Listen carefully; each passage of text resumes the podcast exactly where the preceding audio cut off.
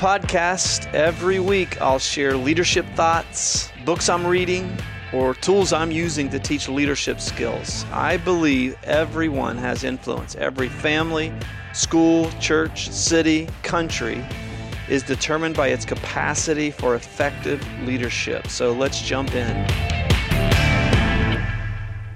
Welcome to the Leadership Podcast. Glad you're with me today. I want to talk about, in the next few sessions of our podcast, the power of conversation.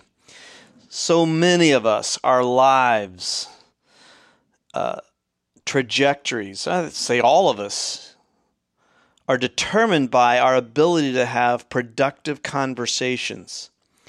And crucial, life-altering conversations don't simply take place between prime ministers and presidents. They happen around kitchen tables and offices, at coffee shops and restaurants. Think of the, the conversations you've had, how, to en- how you ended a relationship, talking to a coworker who is offensive, asking a friend to repay a loan, giving the boss feedback on her behavior, critiquing a colleague's work, asking a roommate to move out, resolving visitation issues or custody issues with an ex-spouse, discussing sexual issues with anyone at any time, confronting a friend or loved one about substance abuse, giving an unfavorable performance review, asking in-laws to quit interfering, talking to a friend or coworker about their personal hygiene problems. Those are just a few of the conversations that can be so difficult, and that's understandable.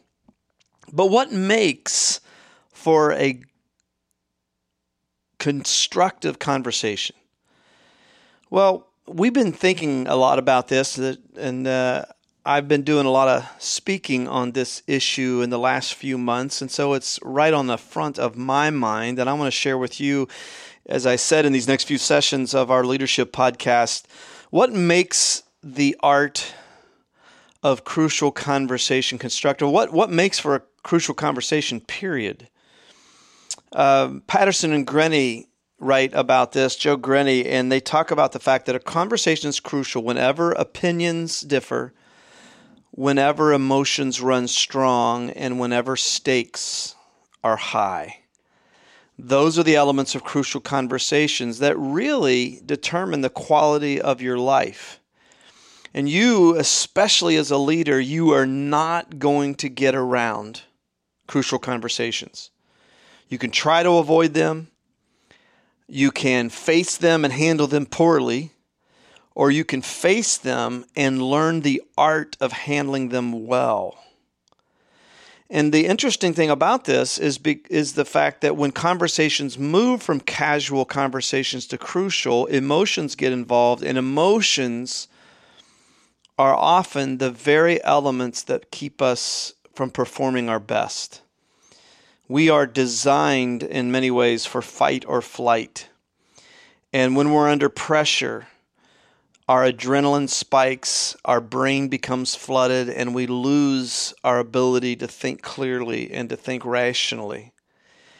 And we become stumped, we become challenged, and we start acting in very self-defeating ways. At the heart of almost all chronic problems in our organizations and teams, our relationships and families, are these crucial conversations pivot points.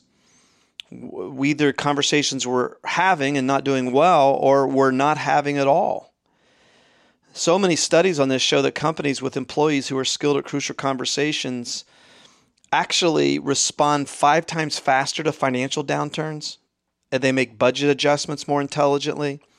Companies that are adept at crucial conversations are two-thirds more likely to avoid injury and death due to unsafe conditions. People will speak up.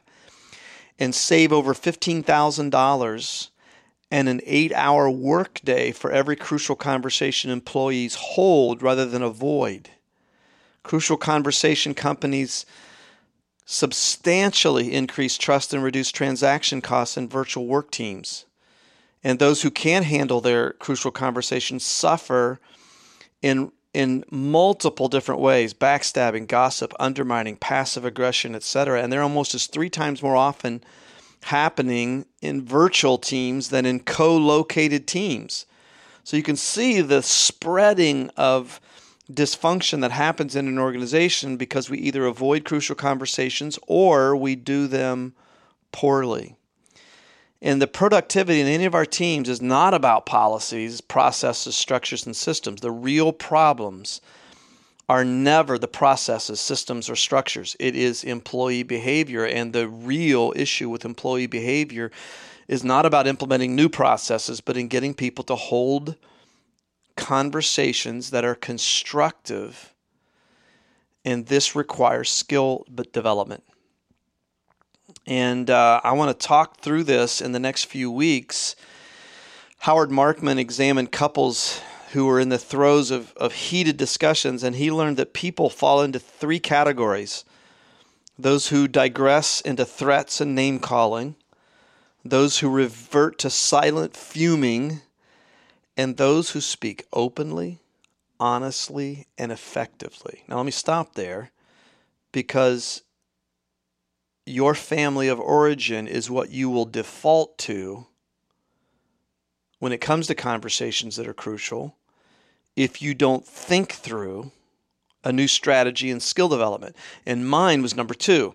We reverted to silent fuming. That's that was our family, my family of origin's way to handle crucial conversation.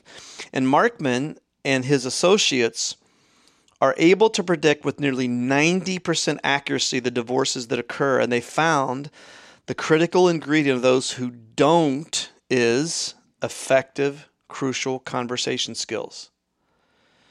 And so this, in a, in a span of ten minutes, Markman said they can see by way of how a conversation is going. Is it truthful? Is it also respectful? And that pretty much determines the future of the relationship. Now, many of us think, we hear that and we think, well, we got to choose between being honest and being effective. And that's not true. Silence kills. It literally kills because it affects your immune system and instigates life-threatening diseases, but silence also fa- fails. People who are effective and influential are good at crucial conversations. And so they understand that there is not a binary choice between being honest and being effective. Joe Grenny talks about, true story, a, a gentleman named Kevin, very influential as a vice president in his company, very effective. And he said, Kevin doesn't seem to do anything remarkable. He looks like every other V P. He answers his phone, talks to his direct reports, usually pleasant.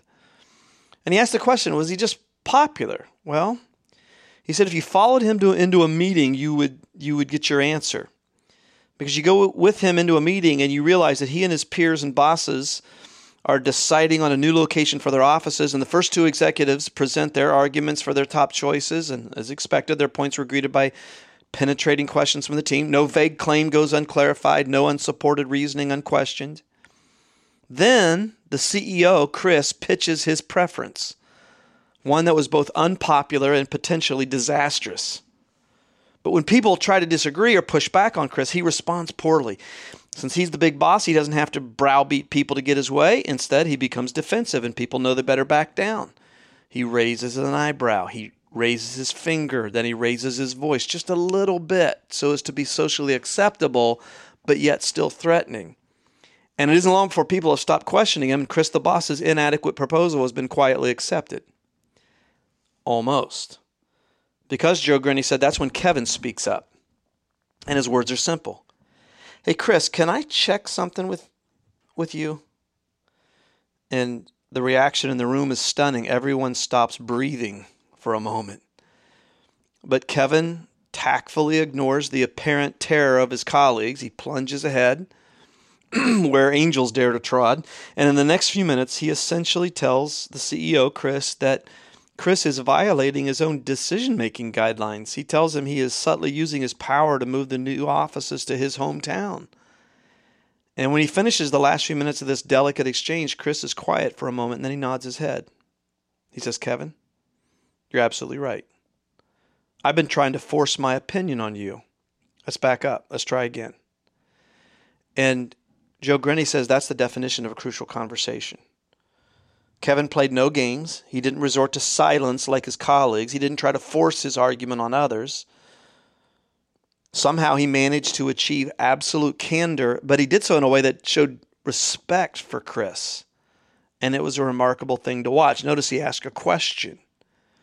And as a result, the team chose a much more reasonable location. Kevin's boss appreciated his caring and direct approach. And when Kevin was done, one of his peers said, "Did you see that?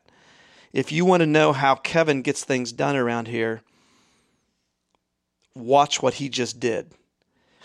And it doesn't always turn out that way. However, Kevin's contribution was spot on because it is at the heart of a crucial constructive conversation. His great contribution was not some brilliant insight. He just believed that he didn't have to make a choice between two bad alternatives. Option number one, speak up and turn the most powerful person in the company into his sworn enemy. Or option two, suffer in silence and make a bad decision that might really, if not ruin the company, then harm it. And the mistake most of us make in crucial conversations is we believe we have to choose between telling the truth and keeping a friend. However, when it comes to risky, controversial, and emotional conversations, skilled people find a way to get all relevant information from themselves and others out into the open. And here's what I want to give you today. I want you to think of your kitchen table with uh, a, a model of a swimming pool in the middle of the kitchen table. Now, the fact that we are needing to have this conversation around the kitchen table or around the boardroom table, around the meeting room table, around the coffee shop table, means that you and I don't share the same pool, right? I have my pool, you have your pool. Our viewpoints and, and opinions differ. But people who are skilled at dialogue do their best to make it safe for everyone to add their meaning to the shared pool in the middle of the table. And Joe Grenny puts it this way: the pool of shared meaning is the birthplace of synergy. So you have to see that I bring my own pool of meaning and thought and opinion and emotion, but, but in order for this to be constructive, we have to put that pool in the middle of the table. And we have to embrace that ideas that at first glance appear controversial, wrong, or maybe at odds with our own beliefs are, we bring them openly into that shared pool. And we both do our best to ensure that all ideas find their way out into the open. And here's what happens. As the pool of shared meaning grows, it helps people in two ways. Number one, as people are exposed to more accurate and relevant information, they make better choices. And number two, since the meaning is shared, people will usually act on whatever decisions are made with conviction because they had a part in filling that shared pool of meaning where synergy begins. Until next time, this is the Leadership Podcast.